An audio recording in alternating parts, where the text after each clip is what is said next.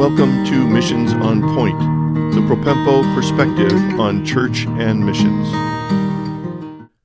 This is episode 164 of Missions on Point. We're in a series around the general theme of the centrality of the local church and missions, and we've dealt with a lot of biblical support for that ministry philosophy. We've also talked in a shorter sub series about restoring missions in the local church. In this ending series, we're talking about local church centered missions implemented by various stakeholders in the whole missions enterprise. Today's episode is number 23 of the whole series, and it's specifically about the missions donor. This is something that hardly anyone talks about, but we're going to talk about it today. It's always dangerous to talk to people about how they spend or use or invest their money. However, most Christians know that the Bible talks a lot about money. Use of money is one of the major topics of Jesus' teaching. Where your treasure is, there your heart is also. Now, there are a lot of kinds of donors in the missions enterprise. We teach our children to give to outreach and missions. We ourselves give either through our church or directly personally to a variety of ministry outreaches and missions causes. If you watch much television, there are a lot of appeals for things that seem to be missions because they're helping foreign kids and helping with restoration or catastrophe relief or famine relief or a lot of humanitarian purposes. If you give once, you're probably going to have all kinds of ads and appeals appear to you in social media feeds and handheld devices as well. I'll say at the beginning, it's a given that you're giving to world missions in some form or fashion through your local church. Maybe it's just through your general funds. Maybe your church funds missions ministries in different ways. You may give designated funds or project funds or you may give in such a way through your church that you know that the church is wisely looking at those opportunities and relationships and giving in a way that is consistent with the church's ministry focus. Many people prefer to give directly to a missionary, and that's good. We're supported that way through churches and through individuals we deeply appreciate the relationships that we've established with those people that support us over our decades of missions ministry. Their faithfulness and consistency has enabled us to pursue ministry around the world, and here we are deeply grateful.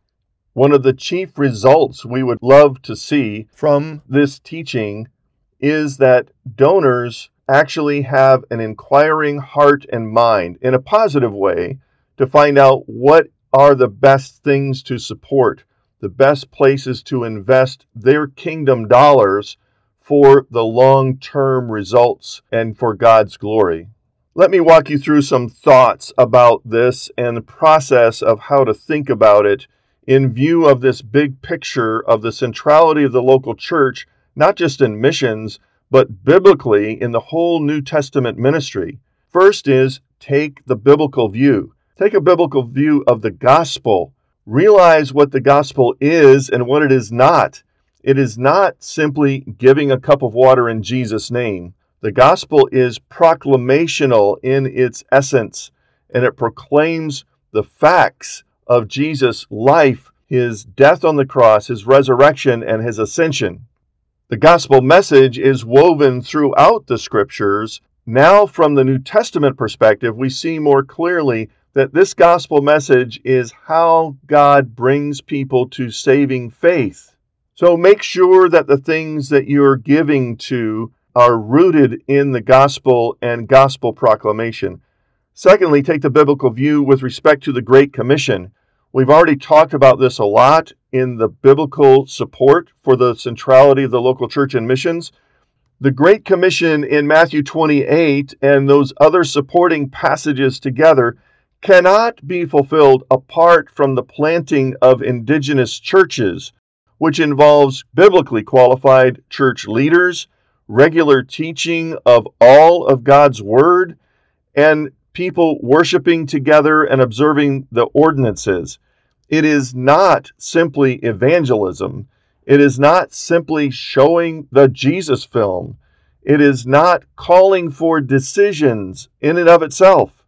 Making disciples does involve evangelism and ongoing discipleship kind of teaching and training, but the Great Commission cannot be fulfilled apart from the planting of local churches. Make sure that your giving is related to fulfilling the whole Great Commission, not just a little slice of it. Take the biblical view with respect to the local church and understanding that the local church is actually the source of the missionaries that go out, and you have a good definition of what a local church is. Local churches are not just gatherings of people reading God's Word. Local churches have recognized qualified church leaders, observe the ordinances, study all of God's Word, not just the narrative portions in the Gospels about the life of Christ, and fulfill the commands like all the one another's of the New Testament. For example, take the biblical view of missions, both as the ends and the means. In other words, the local church that is sending and shepherding missionaries to do this gospel work cross culturally also results in local churches among the target population or body or nation or people group. The second major category is take the long view. Invest in qualified people. Make sure that the kinds of missionaries that you are supporting through your giving are actually well qualified in every way to be that ambassador, that agent of the local church to take the gospel and plant churches in other cultures. Invest and be committed to long term people. Missions is not just a short term thing. The planting of sound New Testament local churches in foreign cultures is a long term thing. Make sure that the agency or the organization that you're supporting has people that are qualified to stay long term for long term results. Invest in returns that don't crash. And by that I mean ultimately is that there is a sense of indigeneity that the foreign worker, the American who's sent to be a missionary, is building indigenous principles so that the local people raised up by the grace of God are beginning to take and actually do take responsibility and leadership in the ministries they're doing. Ultimately, you want those indigenous leaders and ministries to reproduce themselves. What does that mean? You need to ask some questions about indigeneity and reproducibility. Are the ministries that you're supporting actually seeing that happen out on the field? Or, contrastingly, are the missionaries still there 20, 25, 30, 40 years later, and they are totally running the institutions or the mechanisms of ministry, and the nationals that they've been serving all these years are still in the lower echelons of whatever service is being done on the field. Take the long view by investing in the long view of God's glory. As we see God's glory as the overarching theme of Scripture, it unfolds over a long period of time from creation to now and on into the future, the glorification of the church. Again, by contrast, this means that you're not interested in instant results. You're taking the long view of God's glory. Lastly, invest in relationships. Become personally acquainted with the key players that are involved in the investment of your funds for the kingdom. Know them by name. You perhaps don't want them to know you by name. That's okay. But you need to find out what relationships you're investing in and pray as well as give that they would stay on track spiritually, that ultimately God will give them great spiritual fruit because of your investment. Now, here's a few thoughts about what wise biblical giving is not and what wise biblical giving is. Wise biblical giving for spiritual results is not, number one, a beauty pageant. I've literally heard of this in major donor conferences that basically ministries are proposing all kinds of ministry vision, projects, and goals, and it functions like a beauty pageant. The one that is the most beautiful gets more money. Secondly, it's not a competition or a means of self interest or recognition. Just because God has blessed you with great resources to be able to give for kingdom ministry doesn't mean that you're giving to be recognized in a special way for that. It is a stewardship, not a competition. Thirdly, wise biblical giving for spiritual results is not getting the best bang for the buck. It sounds almost contradictory to American culture and business culture to not think about getting the best bang for the buck. And I would submit to you if a mission agency or a Christian organization comes to you with a best bang for the buck argument, that immediately disqualifies them. We are not looking for the cheapest way to get the best statistics on paper. We're talking about spiritual results. Often that is that long view, that long haul idea. It takes a lot of work to have true, lasting results.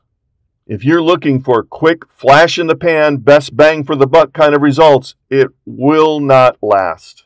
Fourthly, it is not piling on the greatest claims or trends or fads. You're going to hear a lot of things about this methodology is working the best around the world. This thing is the latest, greatest thing. This is where lots of other donors are investing millions of dollars to get the job done around the world. And I'm telling you, I've been in missions long enough to know that those claims don't last, they don't survive the test of time. Wise biblical giving for spiritual results is not a decision based on marketing claims or coercion. If anyone comes to you seeking to raise funds and they are coercing you to give, you must give. You ought to be involved in this. I don't see how you could not be giving. Those kinds of terms of coercion are a red flag. Don't go there. Here's the other side of the coin wise biblical giving for spiritual results is doctrinally sound. Make sure that the organization or ministry or project that you're supporting through your generous giving is doctrinally sound. Make sure that it'll still be there tomorrow. Make sure that the organization understands the difference between what is the gospel and what just claims to be the gospel. It needs to have a strong doctrinal foundation. Secondly, it needs to be ecclesiologically centered and sound and sustainable. What does that mean? It means that it has to have the local church in view. That's what we're about in this whole study. If the local church is not involved in the sending and the shepherding and the end result of the ministry, then it is short sighted at best.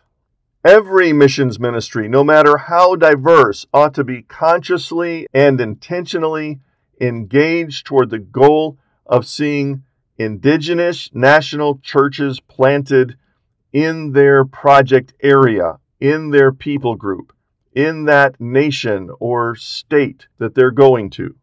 Lastly, wise biblical giving for spiritual results is affirmed by the track record of integrity in every way.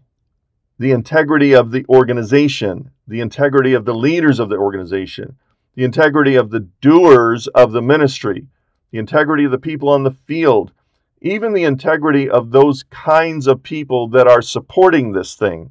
If you happen to be in the room with a presentation of a ministry or a project that seems appealing in so many ways, and you look around the room and there are people known to you to be scallywags, or the ministry itself has a tainted reputation, you need to back away slowly and leave the room. Little footnote to that is in recent years, it's been proven that an organization membership in the Evangelical Council of Financial Accountability does not guarantee their integrity or any part of a track record of having sound ministry. Donors, you have a responsibility under God for your stewardship of your giving. It means that you need to be asking questions. do the kinds of ministries and projects that you support actually align with what you know about Scripture? Is the local church at the center of it and both ends? Do you have reliable people of integrity who are doing it for the long haul? Is it in line doctrinally with the gospel and the Great Commission and what you know about strong biblical ministry? By God's grace, you'll prayerfully listen to this podcast and seek to adjust your giving to be more in alignment with what the scripture says is what God is about in our day and time before Jesus comes. Please let others know about this podcast, and if you want to contact me or communicate in any way, use this email ministry at propempo.com. Thanks for joining us today on Missions on Point. We trust that you'll find more help and resources on our websites at propempo.com and missioserve.org. We are so thankful for those who support us, enabling us to produce this podcast. Now to God be glory in the church and in Christ Jesus forever and ever. Amen.